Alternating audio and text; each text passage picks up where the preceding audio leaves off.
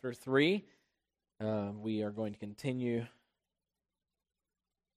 this evening reading the same portion of our text. Then Naomi, her mother in law, said unto her, My daughter, shall I not seek rest for thee, that it may be well with thee? And now is not Boaz of our kindred, with whose maidens thou wast? Behold, he winnoweth barley tonight in the threshing floor. Wash thyself therefore, and anoint thee, and put thy raiment upon thee, and get thee down to the floor. But make not thyself known unto the man until he shall have done eating and drinking.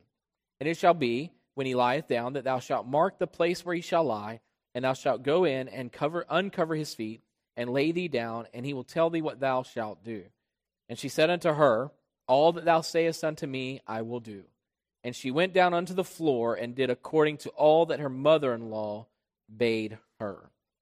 Last week we considered uh, the first portion of this text, of course, in which we discovered a change in Naomi's view of her responsibility concerning Ruth. And just by a quick review here to remind you of where we are in terms of this narrative of Ruth, where we've uh, come to at this point in our study. In verses 1 and 2, we see Naomi's entire attitude had changed concerning her responsibility or her part in helping Ruth, as indicated by her statement, Naomi's statement in chapter 3, verse 1, when we contrast that with Naomi's statements in chapter 1. In chapter 1, verse 12, it says, Turn again, my daughters, go your way. In that verse, Naomi goes on to explain how that she is unable to provide sons for her daughter-in-laws to marry, even if she were to have children at her age, then you know, they'd have to wait till they were adults or grown before they could marry them. And so she's really saying, I have no way to help you. And then she says, I, I am very sorrowful that God has dealt so harshly with me for your sakes. And so just go back home. And that's what she's telling them to do. In chapter 1, Naomi stated here, of course, that there's nothing she can offer Ruth or, or Orpah. Yet in chapter 3, verse 1, as we've just read, Naomi realized that she could point Ruth to the one who was able to help her verse 1 of chapter 3, she says, My daughter, shall I not seek rest for thee, that it may be well with thee? Now, this is the same Naomi talking to the same Ruth who in the first chapter just said, Go home. I have nothing to offer you. I cannot help you. I am, I am unable to provide anything for your benefit. Just go back home to your false gods. Go back to your people. Go back to your culture. Go back to your homeland. You know, you don't want to come with me. And so that's what Naomi is saying in chapter 1. But now look at the difference. Now she is saying, after she said, Oh, they'll call me Mara, I am bitter, not Naomi. You know, I'm not joyful and bitter because Lord hath dealt bitterly with me, and I can't help you. There's nothing I can offer you. Verse 1, she says, Shall I not seek rest for thee, that it may be well with thee? And the noun rest, as we saw on last week, means a resting place. So while Naomi could not provide rest for Ruth, she is not saying now, oh, all of a sudden I, I have what you need. No, she still does not have what is necessary to help Ruth outside of her being able to point Ruth to the one who can help Ruth. And so she says, though I cannot provide rest for you, I can point you to Boaz, the one who can give you rest. And of course, we as Naomi are simply people who have found rest and have the opportunity to tell others they also can find this rest. Jesus stated in Matthew 11, 28 through 30, Come unto me, all ye that labor and are heavy laden, and I will give you rest. And the word rest here means revive. I will revive you. Take my yoke upon you and learn of me, for I am meek and lowly in heart, and you shall find rest. The word rest here means relief unto your souls. For my yoke is easy and my burden is light. Jesus promised rest to all of those who, which he would reveal the Father. And in, in the previous verses, he states that. There is rest in God's provision for us in Jesus Christ. He says, you are heavy laden, if you are burdened, he says, come unto me. And, and, and he says, I will give you rest. I will give you, I will revive you. You will find rest. You'll find relief unto your souls. In verse 3, we find Naomi instructed Ruth. She said, Wash thyself and anoint thee, and put thy raiment upon thee, and get thee down to the floor, but make not thyself known unto the man until he shall have done eating and drinking. Ruth recognized here that Boaz was worthy of her all and her best, and Ruth did not put on a facade. If you recall last week, I tried to point out to you the importance of this. While Naomi tells Ruth to bathe herself, to wash herself, and then to anoint herself, Naomi never tells Ruth to go try to make herself look differently than she really was. She doesn't say, "Oh, go fix yourself up in a way to where you know you'll really appeal, uh, be appealing to Boaz." No, she says, "Just present yourself in an appropriate manner to Boaz." She, this is not about putting on a facade. It's not about putting on a bunch of makeup so that she can look good for Boaz. No, it's about presenting herself in a proper manner. And it's interesting here because she's not attempting to make herself appear differently than she already did appear. And so it's not some hypocrisy, it's not some front or facade that she is putting on. And also, we need to remember that in this case, that Ruth neither is trying to uh, cultivate uh, a, desire for her from Boaz. In other words, it's not as though she's trying to produce something or make Boaz uh, desire to know her more or what, or, or what have you, because Boaz has already initiated this grace. Boaz has already initiated this love. Boaz has already provided for her. Boaz is already interested in her, and she's recognizing from the kindness, the comfort, the provision, the grace that has been shown to her that she recognizes Boaz is worthy of her all. Boaz is worthy of her best. And so she presents herself in a following manner as Naomi had instructed. I reminded you last week that the Lord is not interested in appearances. Not only does the Lord not desire for us to present ourselves in some superficial or religious manner, but he condemns such hypocrisy. In Matthew 15, 7 and 8, Jesus said, Ye hypocrites, well did Isaiah or Isaiah prophesy of you, saying, This people draweth nigh unto me with their mouth and honoreth me with their lips, but their heart is far from me. Jesus not only does not, it's not only that there is no desire for us to present ourselves in some religious, cleaned up manner, condemns us putting on some facade. He condemns us coming in some hypocritical manner. But neither does that mean that we are not to recognize his worth and come to him in a, in a presentable way. That we should approach him as he is worthy to be approached. We should come to him in, in, a, in, a, in humility and an adoration of who he is. Boaz was the one who initiated this relationship, not Ruth. However, Boaz's grace towards Ruth had had such an impact and effect on Ruth that she now desired to be where he was. So tonight, we will examine Ruth's response to Naomi's instruction as we see this portion of this narrative where in this portion we see where and how verse 4 uh, through 6 again. And it shall be when he lieth down that thou shalt mark the place where he shall lie, and thou shalt go in and uncover his feet and lay thee down, and he will tell thee what thou shalt do. And she said unto her, All that thou sayest unto me, I will do. And she went down unto the floor and did according to all that her mother in law bade her. Now, there are several statements within these verses, specifically verse 4, which reveal to us the desire and the humility of Ruth regarding her view and her respect and reverence for Boaz. First of all, I want you to see it in verse 4 how that Ruth marked the place at the feet of Boaz. The scripture tells us that she marked the place Boaz could be found. Verse 4a, this was the instruction, and the scripture goes on to say that she said she would do this, and then that she did do this in verses 5 and 6. So in verse 4, it shall be, Naomi says to Ruth, He lieth down when Boaz lies down, that thou shalt mark the place where he shall lie.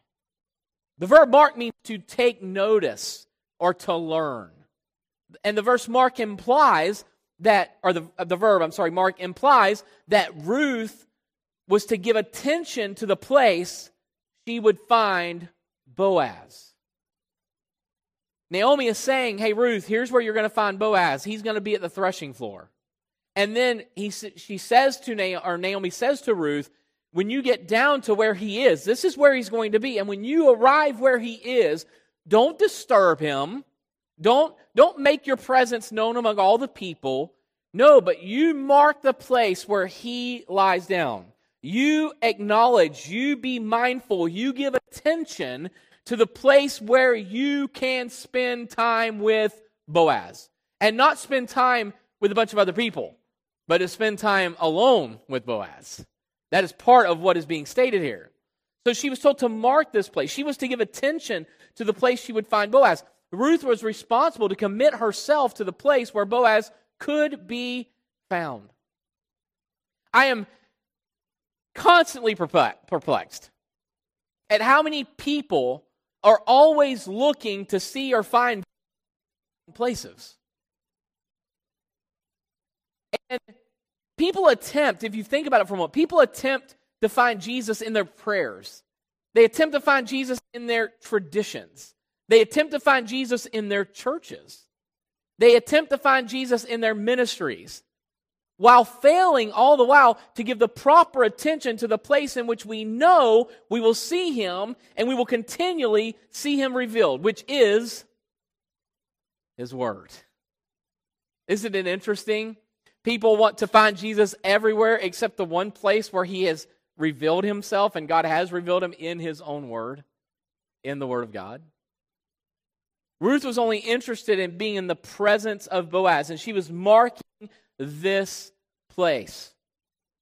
You know what I find? I think I think it's much easier often to be involved actively doing something. It's much easier. Uh, it's much easier for us to often uh, say a quick prayer, if you will, just to say, "Oh Lord, I need you. Here I am." And there's nothing wrong with that in moments where that's the case, without question. Many times, that's just the mentality of our prayer, or, or, or how we consider or view prayer.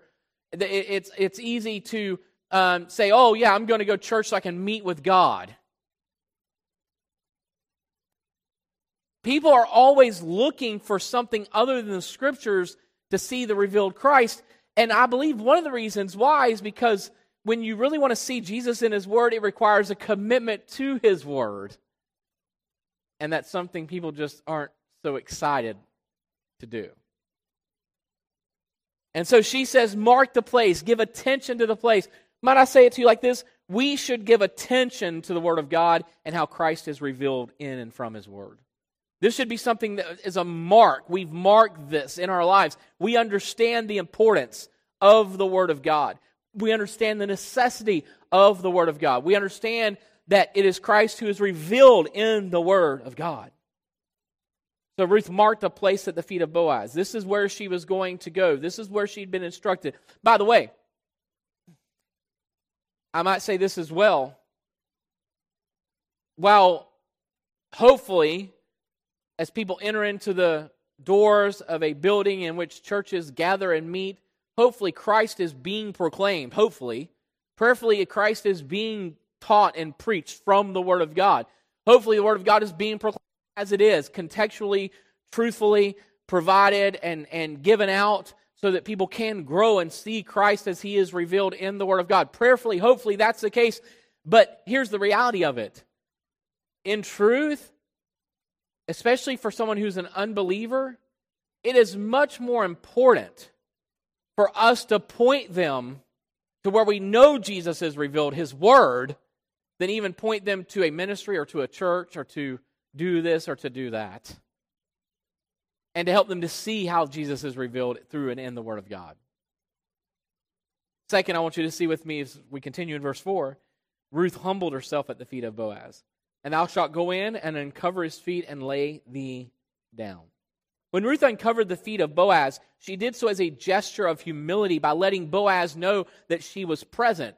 She was not boisterous, she was not demanding, but she was quiet and humble as she approached Boaz. It was at the feet of Boaz that Ruth laid herself down. Remember with me what Naomi said do not make yourself known. Remember that?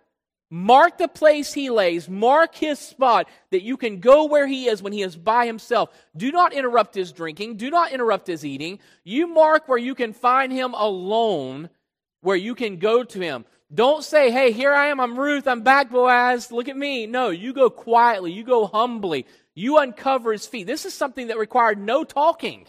You go uncover his feet, you lay yourself down there, and he'll realize you're there. And it was also a gesture or an act of humility because she is at his feet. She's just going to the, the lowest part she could possibly go to be where he is in his presence, saying, I am humbly here, but yet not making a sound. As we approach our Heavenly Father, we are to do so in humility. Our Lord explained this to his disciples when they asked him to teach them to pray. In Luke 11, 1 and 2, which parallels Matthew 6, which is known as, of course, which we understand to be the model prayer. But in Luke 11, 1 and 2, it says, And it came to pass that as he was praying in a certain place, when he ceased, one of his disciples said unto him, Lord, teach us to pray, as John also taught his disciples. Let me pause here for a moment because I want to address this. Why would they not ask him this? Can you imagine if you were sitting there hearing our Lord pray to the Father. In our men's prayer time, we began looking at this, this passage, Luke 11 um, and Matthew 6, for, for some weeks. And during that time, I, was, I pointed out to them, I said, Can you imagine this? Be, think about this for a moment. Jesus, in his prayer, had no personal agendas apart from the Father's will. He was not praying anything superficially. He was not praying anything selfishly. Can you imagine that? And here's disciples hear him praying to the Father. Why would they not say, Lord, teach us to pray? We need to learn how to pray. We need to understand that form of communication with the Heavenly Father that you have demonstrated and manifested. But then they go on to say, verse 2 Jesus said unto them, He said unto them, When ye pray, say, Our Father which art in heaven, hallowed be thy name. Thy kingdom come, thy will be done as in heaven, so in earth. Here's what we find here. When Jesus says, when the disciples come to him and say, Lord, teach us to pray, he says, This is how you pray, Our Father which art in heaven, hallowed be thy name. Now, it is obvious here, Our Father which art in heaven. Jesus is showing them immediately that he is the heavenly Father and that they are not where he is. He is sanctified, he is set apart unto himself. But at the same time, notice before he even says where the Father is, he says, Pray our Father. So, though there is this separation that existed between where the Heavenly Father is and where the disciples were, they were connected to Him by relationship. And our prayers are built upon a relationship. When you pray, say, Our Father which art in heaven, hallowed be thy name. Every other religion addresses their God with a title of lofty degree that separates the one praying from the one to whom they uselessly pray. Think about that for a moment. None of them call their God's Father. It's by their official titles or names or what they were known as, but yet it is not a personal relationship. Jesus taught us to pray, his disciples and us, understanding that our prayer is rooted, based, founded upon and begins with a relationship. As we pray, we are not separating ourselves from our God, but we are drawing near to our God. The basis of our prayers and their answers are grounded upon the foundation of our relationship to our Father through the Lord Jesus Christ. Galatians 4 6, Paul wrote and said, And because ye are sons, God has sent forth the Spirit of His Son into your hearts, crying, Abba, Father we approach the Lord, who is the high and lofty one, who inhabiteth eternity, not in fear as a peasant approaches the throne of a king, but we approach the high and lofty one as family. We approach the very Lord of glory, the creator of the universe, as a child would approach their father. Our prayer life, our prayers themselves are built upon the relationship we have with the Father through the Lord Jesus and our reverence for who He is. In other words, we can and should confidently approach our Father with reverence. And here we see this play out our Father. This is the confidence of the relationship that is present, that He has provided us through His Son, our Lord Jesus. Then He says, Hallowed, our Father, hallowed be thy name. The word hallowed means sanctify, make holy, or holy one. So we must understand this truth. Christ did not purchase God for us, Christ purchased us for God. We must understand that our prayer life is not there for our convenience, but rather is the connecting link we have to our Heavenly Father. It is our way to communicate with Him. So, as Ruth confidently approached Boaz She humbly laid at his feet. And so we are to confidently approach our Heavenly Father in humility. And we can do both.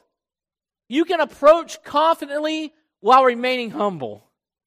You can come with absolute confidence of knowing that He is your Heavenly Father and knowing that He hears your cries.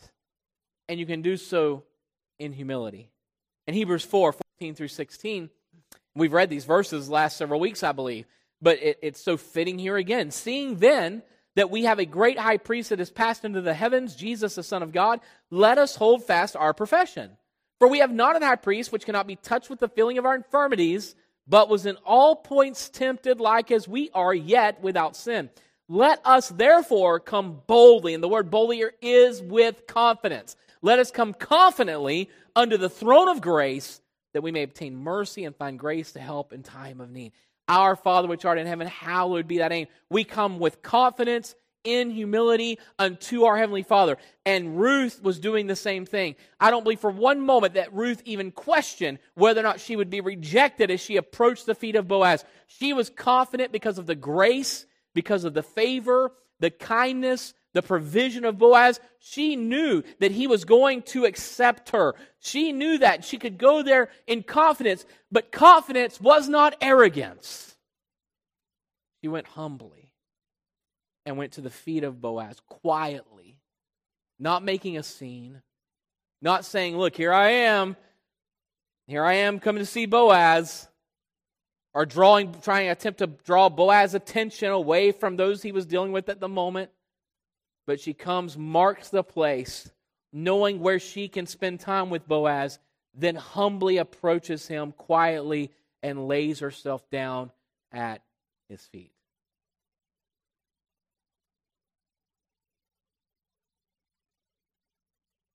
In doing so, Ruth is literally submitting herself to Boaz. She went there for help. She went there to learn more of him, as we'll see in a moment. She went there to grow closer in this relationship with him because of what he had initiated and begun on her behalf. And she went there confidently, no doubt, in humility, submitting to him. It, this was not about her, it was about him. And the reason she approached him had nothing to do with confidence in who she was or what she had done or what she could offer. Her confidence was in the character of the man who'd already been gracious to her. And she says, He's been gracious to me before, He'll be gracious to me again. Might I say to you that even in our prayer as we come unto the Lord, as we would come to the Word of God humbly and in prayer, as we would approach Him, whether it be in prayer or whether it be in the Word as He is revealing Himself to us. Let us remember it is never about us. And we are really unworthy. Even as believers, we are still unworthy in and of ourselves. It is the worth and character of our Redeemer by which we are granted access. And we are given a place. Third, Ruth found instruction at the feet of Boaz. Look at verse 4 goes on to say, Uncover his feet, lay thee down, and the next statement, and he will tell thee what thou shalt do. Ruth, Ruth was found at the feet of Boaz. The scriptures explain the importance of being at the feet of our Lord coming to the place where we know we can meet Him, coming to the place where we can spend time alone with Him, coming to the place, marking that, acknowledging it, learning this is where I need to be, this is where I need to stay. Humbly approaching the Lord, saying, Lord, I know I'm not worthy, but yet your character is the basis upon which I come. It is your grace, it is your comfort, it is your kindness, it is your provision that has provided me this opportunity, and therefore I can come in confidence, not because of me, but because of you. And it's at his feet, it's in his word, it's where he is found, it's where he has revealed himself to be that we find instruction. In Luke 10 38 through 42, we find an account in which Jesus points out and explains the importance of being and remaining at his feet. In Luke 10 38, we read, Now it came to pass as they went that he entered into a certain village, and a certain woman named Martha received him into her house. And she had a sister called Mary, which also sat at Jesus' feet and heard his word. Oh, wait a minute. She's at his feet doing what? Hearing his word. She is learning from him and also learning of him. Where does she do this? At his feet. The place he has revealed his presence, the place he has chosen to be at that moment. And now she comes there and she sits at his feet and hears his word. But Martha, verse 40, was cumbered about much serving and came in or came to him and said, Lord, dost thou not care that my sister hath left me to serve alone? Bid her therefore that she help me. And Jesus answered and said unto her, Martha, Martha, thou art careful and troubled about many things, but one thing is needful, and Mary hath chosen that good part which shall not be taken away from her. Now understand, it was not bad that Martha was serving. We should be serving. But Mary understood it was more important for her at that moment to be at the feet of Jesus where she could spend time alone with him and where she could hear from him, learn of him as he spoke.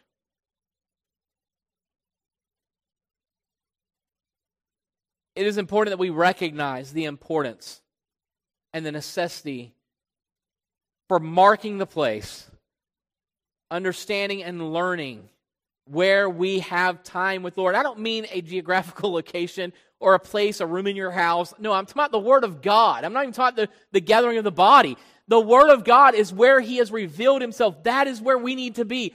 And if you want to see Jesus, if you know, want to know His will, if you want to be rooted and grounded in truth, then you must go to His Word and then live out the truth of that which you learn and in that which you grow.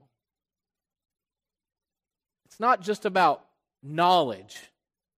It's about learning not only from the Lord, but learning of the Lord, learning who He is, and then submitting to Him as we are at His feet. By, by the way, again, at His feet is absolutely representative or a representation of humbly submitting to Him.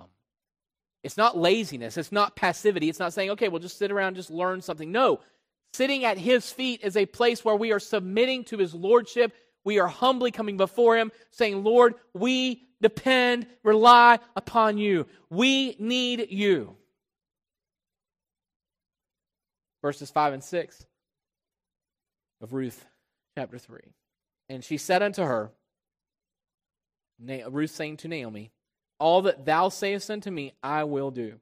And she went down unto the floor and did according to all that her mother in law bade her. Ruth did exactly as Naomi instructed, recognizing the importance of getting to Boaz and finding rest and instruction at his feet. This was the resting place. That did not mean that Ruth no longer worked. It didn't mean that now she just had her life made easy for her. No, it means that she was finding the provision that was necessary as it would unfold in the days ahead. She was finding everything that she desired, everything she looked for, everything she lacked. She was finding provided for her in and through and by Boaz. So she has found a place of rest. That does not mean that Mary never served. It does not mean that Ruth never served or labored but it means that they were able to both go out and serve and labor with the joy of having learned of the Redeemer from him and of him. No better place for us to be than at the feet of Jesus. That doesn't mean just sitting in a church building listening to preaching. That is not what's being implied here. It is a place of hunger and desire to know Christ and to know Him more and to know where we go to learn more of Him and to see Him more clearly, which is His Word, and to be at His feet, which means we are humbly bowing ourselves, saying, I am nothing, you are everything. So teach us, Lord. We are here to learn of you. We are here to learn from you and then we are to go out in obedience and lives being lived in submission to what you have taught us. There is no better place be the, the feet of Christ. For it's at his feet that we, as Ruth, did at the feet of Boaz. We find comfort, we find instruction, and we find rest. A resting place at the feet of Christ. May we understand the importance of what it is to be, to remain at his feet. A place of learning, a place of growing, a place of submission to him. Father, we thank you